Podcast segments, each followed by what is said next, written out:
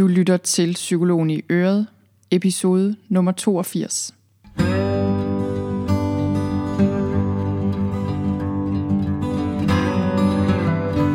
Velkommen til Psykologen i Øret. Jeg er psykologen Birgitte Sølstein, og Øret, det er dit.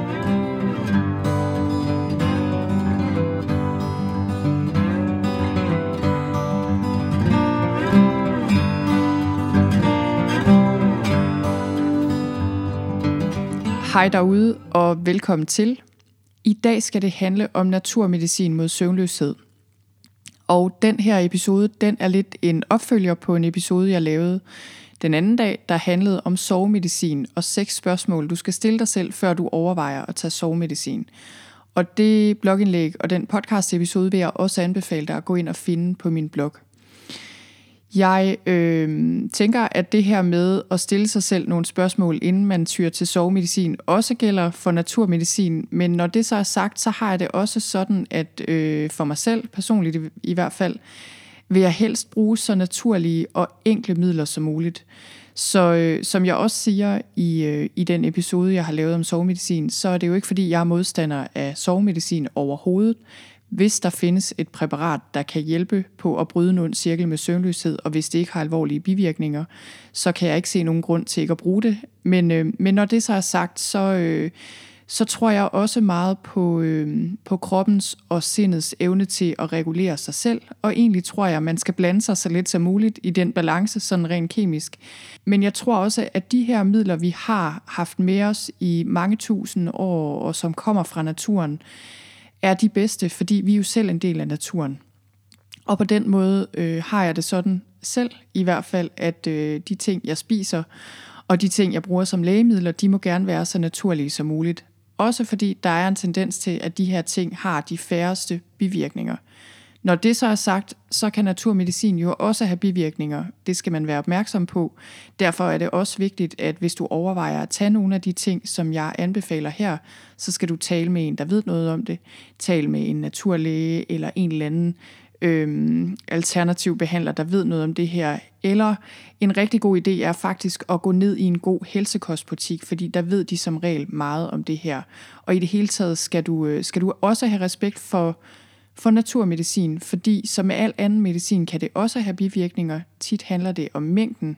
Altså mange planter er jo gavnlige i meget små mængder, men giftige i store mængder. Øhm, og i det hele taget skal man jo bare tænke sig om. Og når alt kommer til alt, er det jo øh, kun dig selv, der ved, hvad der virker for dig. Det er forskelligt, hvad der virker for hvem. Så det her handler også om at prøve sig frem. Så det, jeg har gjort her, det er, at jeg har listet otte enkle midler øh, mod søvnløshed.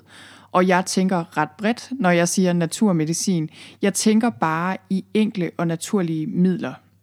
Og øh, man kan sige, det der er problemet med de her naturlægemidler, er jo, at øh, mange af dem er ikke så grundigt undersøgt sådan i store statistiske undersøgelser. Og det er der jo en rigtig god grund til. Det er simpelthen, fordi der ikke er de samme økonomiske interesser på det her område, som på de mere almindelige præparater, hvor der er mange flere penge bag og meget større økonomisk interesse på spil.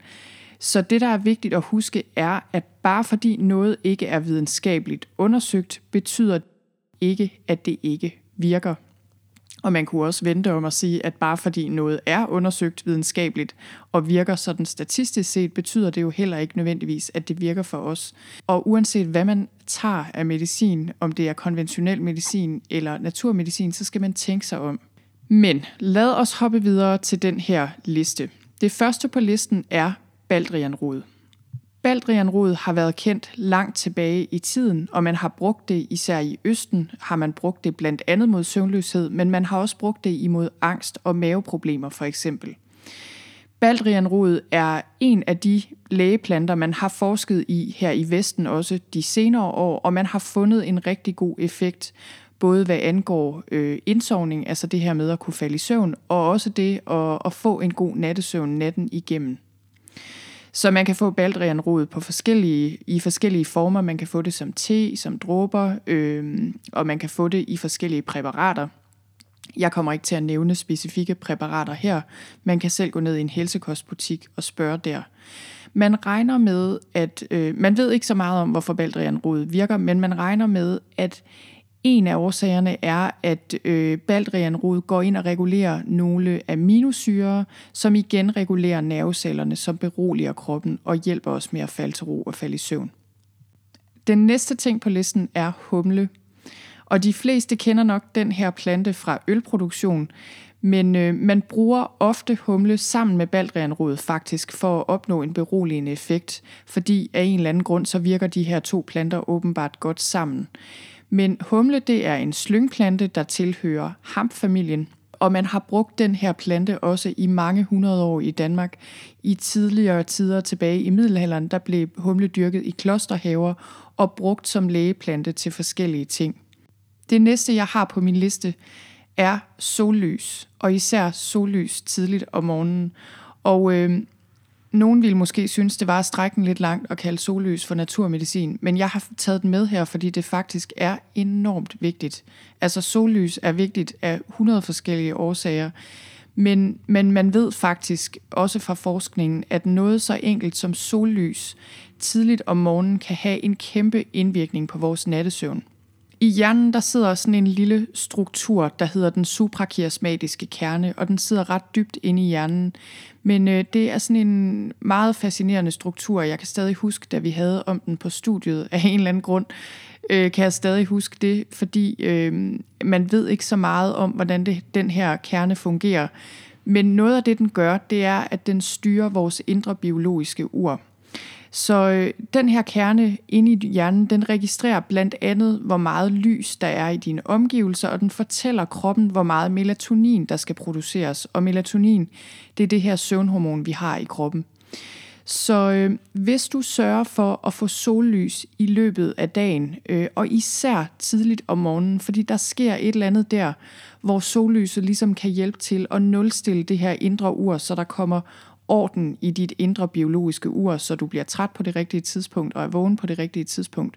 Så, men altså, hvis du får lys på de rigtige tidspunkter af dagen, tidligt om morgenen, selvfølgelig også øh, i løbet af dagen, og så skruer ned for lyset om aftenen til gengæld, især fra skærme, der har det her blå lys, som altså gør os vågne. Hvis du sørger for det, så vil det hjælpe dig til at komme ind i en bedre døgnrytme, og du vil blive mere naturligt træt om aftenen. Og et studie, jeg faldt over, det viser, at alene det at sidde udenfor og spise frokost, kan give dig op mod en times ekstra søvn. Så det her med at overveje, hvordan du får sollys nok på de rigtige tidspunkter af døgnet, det kan altså virkelig godt betale sig. Næste ting på listen er kamille. Og øh, jeg kan rigtig godt lide kamillete, og jeg drikker det faktisk selv en gang imellem om aftenen. Ikke fordi jeg lider af søvnløshed egentlig, men fordi jeg bare godt kan lide det. Og jeg synes faktisk, jeg kan mærke, at det har den her afslappende effekt på mig. Man har også kendt kamille som en medicinsk plante langt tilbage i tiden. Man har brugt den til forskellige ting.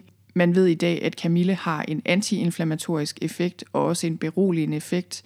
Og den her kop kamillete sidst på dagen, det er altså bare en rigtig god måde at slutte dagen af på, hvis du spørger mig. Jeg drikker en hel del te, og jeg er lidt øh, kredsen, hvad det angår, også hvad angår kamillete, og det jeg allerbedst kan lide, er faktisk at gå i en tehandel eller en helsekostbutik og købe kamillete, hvor det ligesom er hele knopper. Det synes jeg bare smager af mere, øhm, og jeg føler mig overbevist om, at det også har en bedre effekt på søvnløshed end, øh, end bare sådan en helt basic kamillete, som kan købes i supermarkedet. Men kamillete købt i supermarkedet er uden tvivl bedre end ingenting.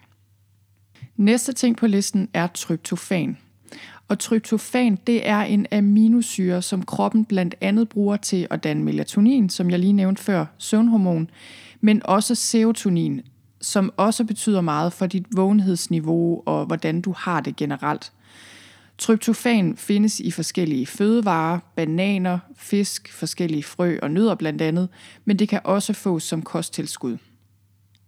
Næste ting på listen er igen en af mine egne favoritter, det er lavendel.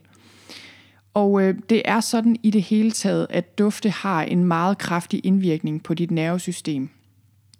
Duft er øh, en af dine ældste sanser og kan altså virkelig påvirke din krop på en rigtig god måde. Og lavendel er kendt for at virke meget beroligende.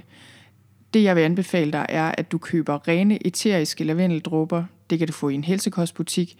Og så bland dem i mandelolie for eksempel. Og så kan du enten brænde den her olie, eller du kan massere dem på håndled øh, eller i tændingerne. Og du kan også få lavendel te. Der er også noget, der hedder lavendel limonade, som jeg har set, men som jeg aldrig har smagt. Det kunne jeg godt tænke mig en dag. Du kan også have frisk lavendel i din have, øh, i dit soveværelse, eller tørret lavendel. Og noget, jeg også rigtig godt kan lide, er røgelse, men det kræver altså, at det er ret god og ret ren røgelse, og der kan du også få røgelse med lavendelduft. Næste naturlige middel mod søvnløshed er citronmelisse. Citronmelisse er en af de urter, man har brugt som lægeplante, og øh, den her urt, den indeholder et stof, der hedder citronella, som man mener har en beroligende effekt. Og der er lavet forskellige studier faktisk omkring citronmelisse. Blandt andet et, jeg faldt over, der er lavet på børn, som viser, at citronmelisse kan øh, modvirke søvnløshed hos børn. Og øh, citronmelisse er nemt at få fat i. Du kan købe det overalt. Du kan øh, dyrke det i vindueskarmen. Du kan brygge te af frisk citronmelisse. Du kan øh, bruge den i olie eller creme. Og øh, jeg blev faktisk lige inspireret den anden dag, fordi jeg faldt over øh, en artikel med en kvinde, der hedder Persille. Og hun har noget, der hedder Persilles hjemmedyrk, og hun hedder altså Persille.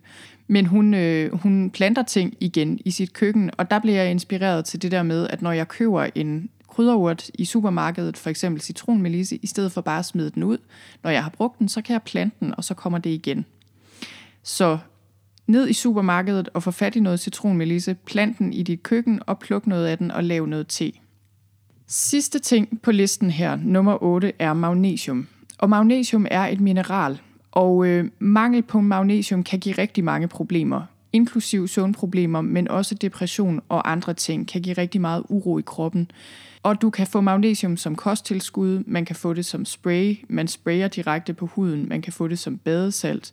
Og man kan også få øh, magnesium gennem kosten. Magnesium findes i store mængder i bladgrøntsager, sådan noget som spinat, øh, i nødder, i god mørk chokolade og i alle mulige andre ting. Og det er jo lidt et diskussionsemne, det her med, om det er nødvendigt med kosttilskud, eller om vi ikke bare automatisk får vores behov dækket, hvis vi ellers bare spiser sundt og varieret. Altså om vi ikke bare får nok mineraler og vitaminer, hvis vi ligesom bare spiser en normal sund kost.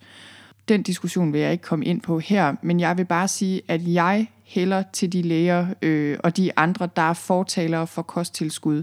Fordi det er, der er bare visse stoffer, det er svært at få nok af, og især i perioder, hvis vi har store ubalancer, kan det være en rigtig, rigtig god hjælp at få kosttilskud.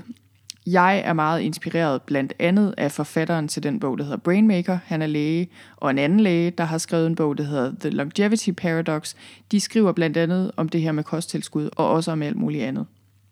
Men altså, det at tage et varmt bad med magnesium, øhm, eller på en eller anden måde sørge for at få nok magnesium, det kan hjælpe dig med at sove bedre. Det var min liste over de her otte naturlige former for sovemedicin. Den håber jeg, du kunne bruge til noget. Lige inden jeg slutter her, så vil jeg nævne andre naturlige sovemidler, som, øh, som jeg også synes er vigtige. Og det her, det er ikke medicin som sådan, men det er mere nogle af de mind-body-teknikker, som øh, jeg kender og har erfaring med, og som virkelig kan hjælpe os med at få ro i kroppen og sindet, så vi kan sove bedre. Den første er at skrive dagbog. Skriv lidt hver aften, inden du går i seng. Det er en rigtig god måde at klare tankerne på. Så er der muskelafspænding. Du kan lytte til en guided muskelafspænding, hvis du vil det. Øhm, du kan også bare gøre det selv.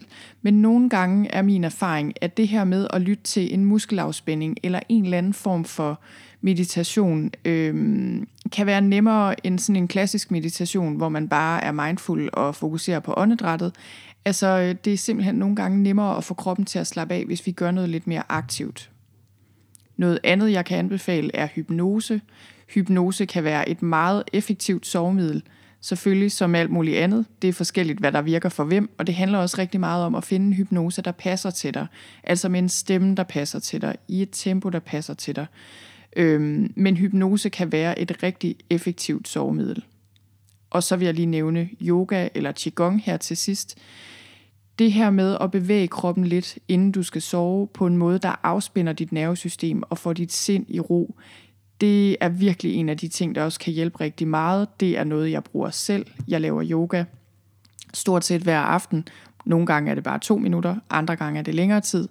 Men det kan være en rigtig god idé faktisk at vende kroppen til at lave de samme to-tre yogaøvelser, inden du går i seng, så du ligesom signalerer til kroppen, at nu er det altså sengetid. det var det, jeg havde om naturlige midler mod søvnløshed. Jeg vil sige tusind tak, fordi du lyttede med. Hvis du lytter med nu her, hvor den her episode kommer ud, så øh, vil jeg sige, at tilmeldingen til mit stressforløb er stadig åbent. Den lukker snart, enten den 7. september, eller når alle pladser er snuppet. Gå ind på sølvstein.dk-stressbehandling og læs mere. Og jeg kan lige afsløre, at næste episode bliver en aftenmeditation, som mange har efterspurgt, og derfor har jeg lavet den, og den får du mulighed for at downloade. Den bliver gratis i en periode, så det er noget med lige at stay tuned, og så gå ind og øh, downloade den, når den kommer ud. Det gør den på tirsdag. Og ellers så vil jeg bare sige tak, fordi du lyttede med, og have det rigtig godt, til vi høres ved. thank you